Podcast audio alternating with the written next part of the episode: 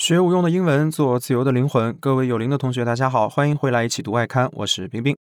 今天的文章来自《纽约时报》，跟上周的文章一样，今天的文章同样是一篇由第一人称撰写的评论啊。它跟我们平时所读的新闻不一样，它呈现出更加自由的写作风格，语言上也更加的自然和生动，让我们体验到不一样的语言魅力。今天文章的作者比较特别，他是《纽约时报》的一位 copy editor 啊，我们叫做审校编辑。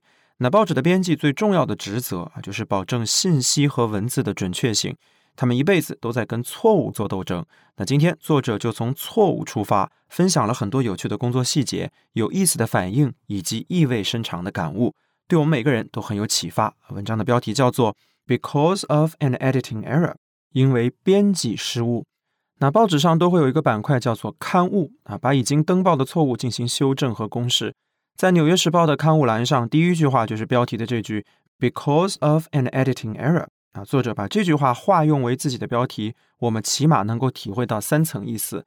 第一，作者还挺幽默的，他不是一个文风死板的人，那这点我们很快就能从正文当中感受到。第二，那迅速的跟读者建立了连接啊，因为《纽约时报》的读者们对这句话再熟悉不过了，就好像如果有一天我写了一篇文章啊，叫做“欢迎回来一起读外刊”，我是冰冰。大家肯定会会心一笑，知道我这篇文章可能会说些啥。那第三，这个标题只是半句话啊，因为一个编辑错误，所以怎么样了呢？那自然就把读者的兴趣过渡到了文章里。综上所述啊，如果一个标题能做到有共鸣、有意思、有悬念，那它肯定是一个好标题。那标题好，文章就成功了一半。七号标题也是创作者们给自己的一个动力啊，文章得写的能配得上这个标题，对得起读者的期待。那接下来我们就立刻进入正文，去验证一下我们的期待啊！先来读第一段。My job, simply speaking, is to get things right。简单来说，我的工作就是确保登报的内容无误。Get something right 啊，是一个习语，表示纠正某件事情，让某件事情恢复到正常和正确的状态。那这里的宾语 things 啊，显然指的就是登报的内容啊，确保他们是正确的，这就是作者的工作职责。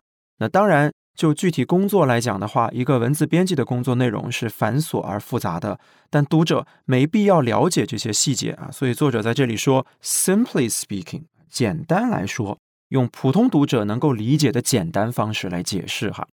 我们在日常沟通的过程当中，常常会用到类似 simply speaking 这样的表达来提示对方我们说话的一个前提啊，比如 frankly speaking 啊，老实说，坦白讲，那意思就是。我现在要说的话非常直接了啊，可能你不太爱听。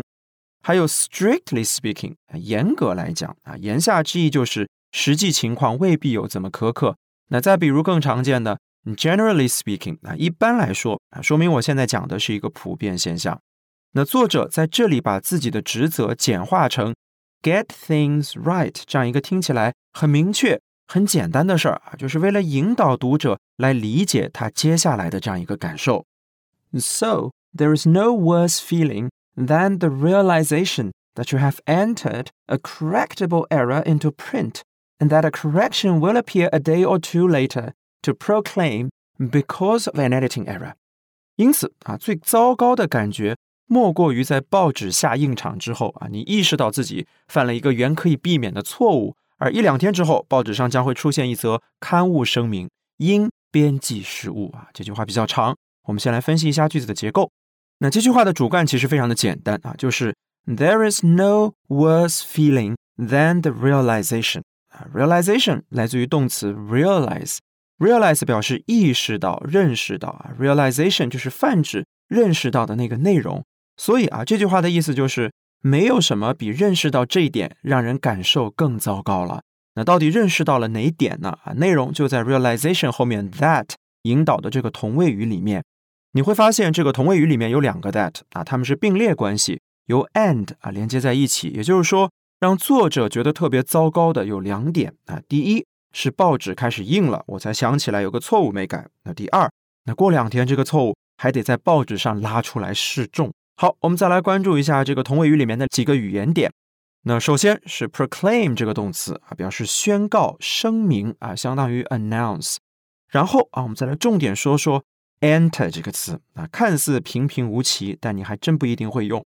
大家看看自己电脑的键盘哈，我们所谓的那个输入键啊，是不是就叫做 Enter 啊？所以 enter 就有表示输入、录入的意思。比如把数据录入电脑就叫做 enter the data into the computer。在表格里填写、输入你的个人信息，就说 enter your personal information into the form。文章里的这个 enter a correctable error into print 啊，意思就是把一个错误录入到了已经就绪、即将印刷的那版报纸里边去了啊。print 啊，在这里是做名词，表示印刷这种形式。那我们经常说的书和报纸的纸质版啊，不叫 paper edition，而是 print edition。好，回到文中来总结一下第一段啊，作者的意思就是说，我的工作很纯粹、很简单，没别的要求，就是别出错。所以一旦出了错，可丢脸、可难受了。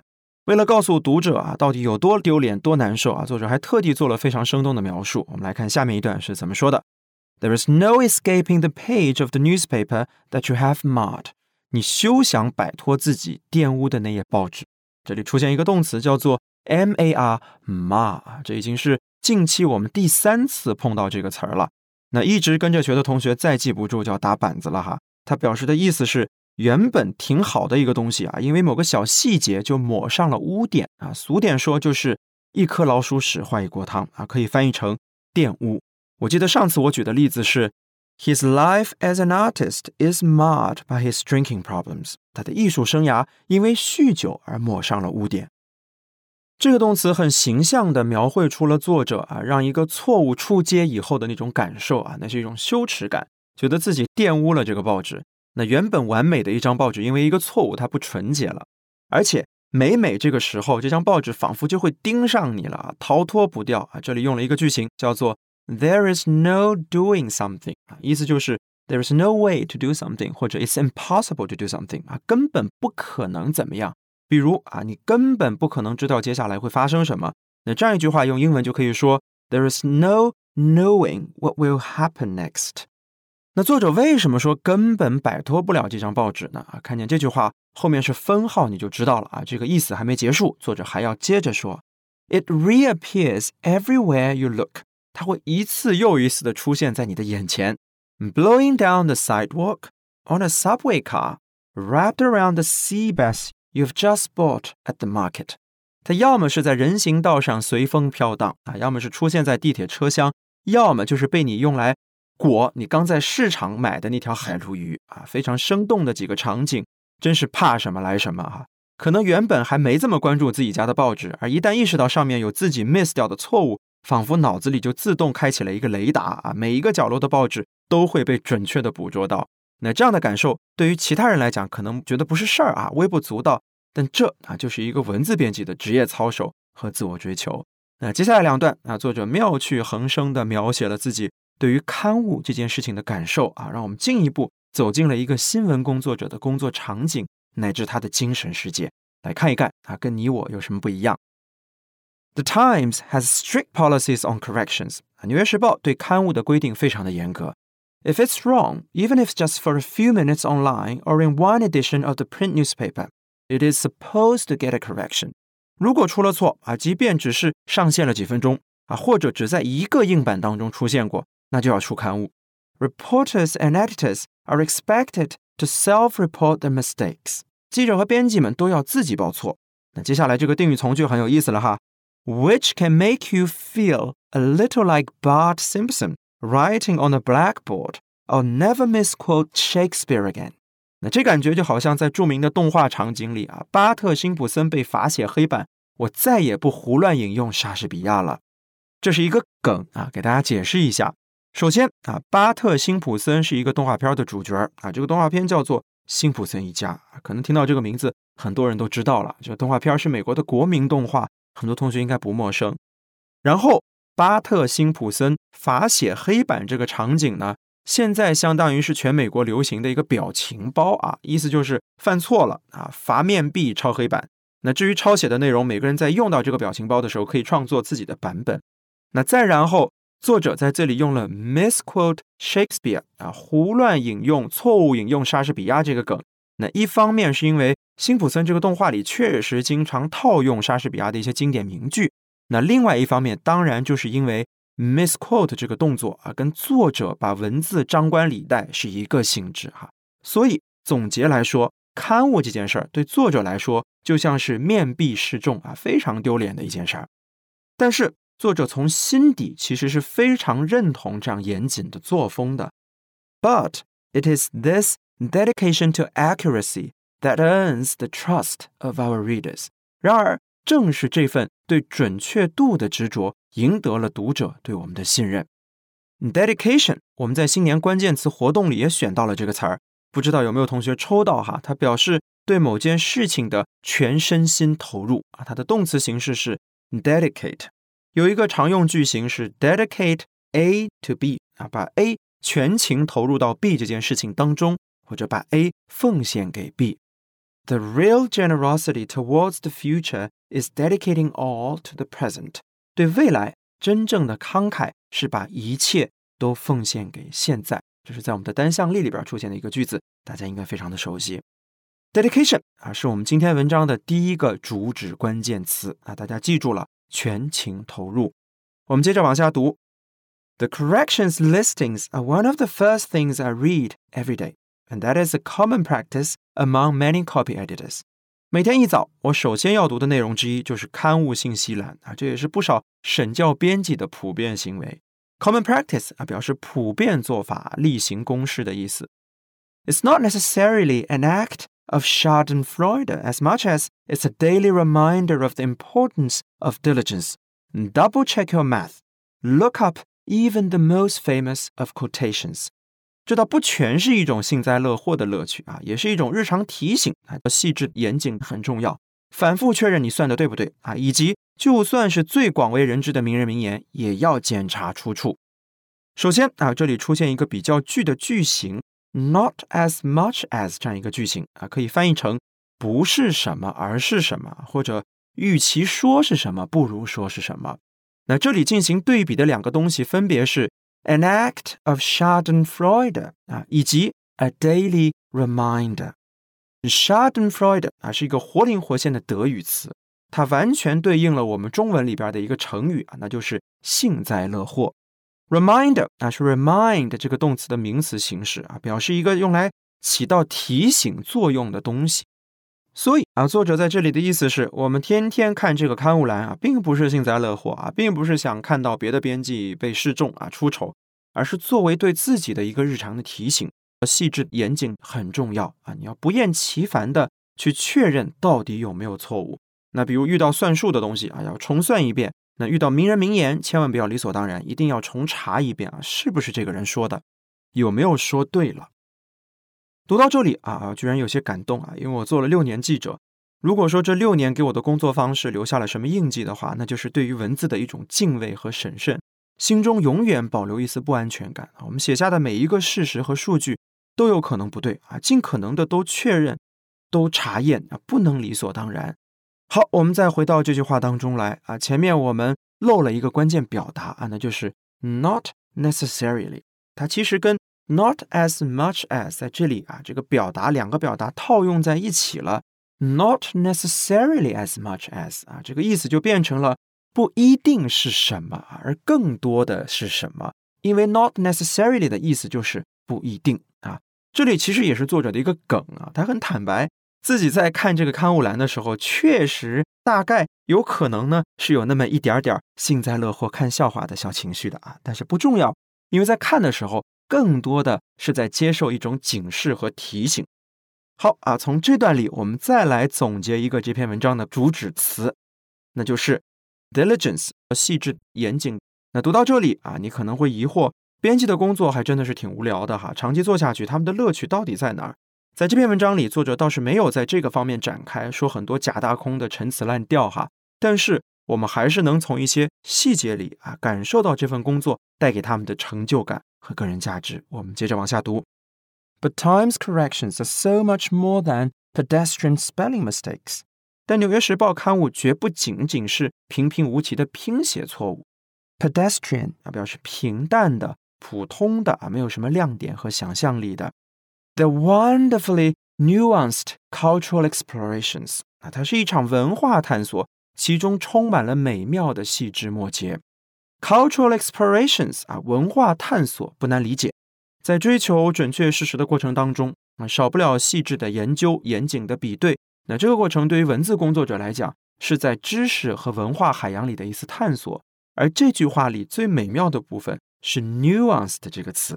我们先来认识一下它的名词形式 nuance 这个词。那它指的是一个事物所呈现出来的那种很细微复杂的、不易描述和察觉的特征和差异性。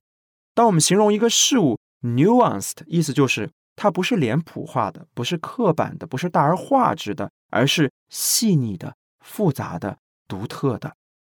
你比如啊，我们经常在评价一部电影或电视剧的时候，觉得里边有些角色太脸谱化了啊，好就是好，坏就坏，泾渭分明啊，一点都没有真实的人性在里边。而对那些真正好的角色，应该是细腻的、复杂的、有层次的，能够体现出这种人性的复杂多面化的。那这样一个感觉就叫做 nuanced，a nuanced character。那作者为什么要把自己的文化探索描述成这样一个过程呢？甚至前面还要加上一个程度副词 wonderfully 啊，原因就在于他们在探索的东西啊，他们试图去确认和辨别的东西，往往是不易被理解和察觉的，但对于一个文化事物本身来讲，又是极其重要的。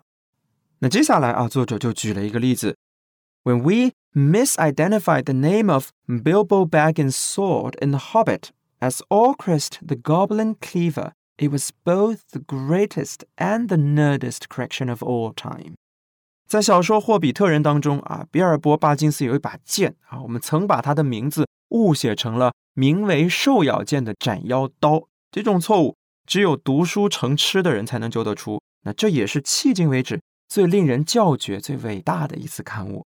简单来说啊，Simply speaking，作者他们曾经把。霍比特人主角的武器的名字给写错了啊，张冠李戴了。然后他们特地为此做了一个刊物。其实想想，读者如果看到这个刊物也是蛮酷的啊，就好像如果有个中文报纸刊物说：“抱歉啊，某年某月某日，我们把《西游记》某某妖怪的武器写成了混天刀啊，它的正确名字应该叫做紫金锤啊。”这个感觉是一样的。那作者对这样一次刊物的描述也非常的有趣啊，用了一组看似矛盾的形容：greatest 和 nerdest。那仔细一读，你会发现这是两个完全不一样的视角。那 nerdist 是从读者出发，因为百分之九十九的读者可能根本发现不了这个错误。那即便看了刊物，他们也不是很 care 啊，可能也不是很能理解。那对于他们来讲，这个刊物是可能是没有必要的，是不重要的。但是对于这群编辑们来讲啊，这是一次非常伟大的刊物，因为他们保存了一部经典文学作品的尊严啊，他们。彰显了自己的职业操守和专业度啊！他们进行了一次伟大的文化知识的探索和普及。那这种使命感的伟大之处就在于，哪怕你不在乎，我不能不在乎，因为追求准确本身就是编辑的意义，敢于展现错误本身就是编辑和新闻人的品格。好啊，从这段我们再来总结出本文的第三个主旨的关键词啊，那就是 exploration 探索。那文章的最后啊，我们选了原文当中啊两段特别有趣的总结来作为结尾。One of the veteran reporters said, "Doctors bury the mistakes, lawyers lock theirs away, but reporters print theirs for the whole damn world to see."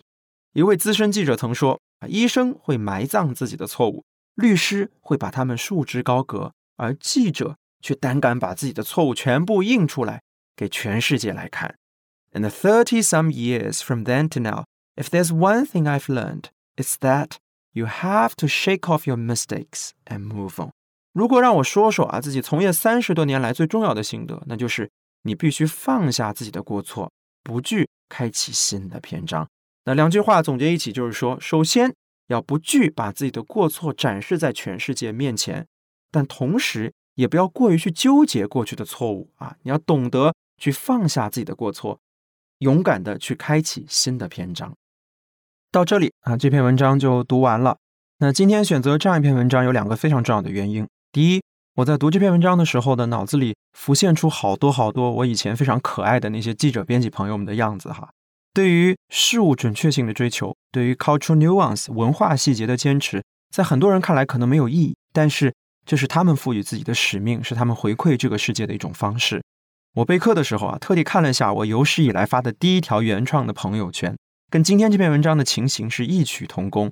那是二零一四年，我跟以前的同事们在玩《谁是卧底》这个游戏。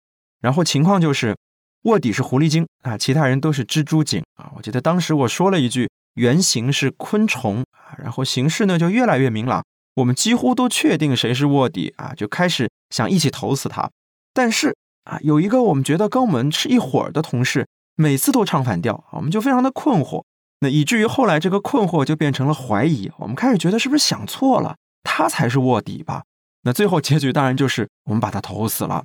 那当然真相是他不是卧底啊，他也是蜘蛛精。我们就开玩笑问他：“你是不是傻呀？”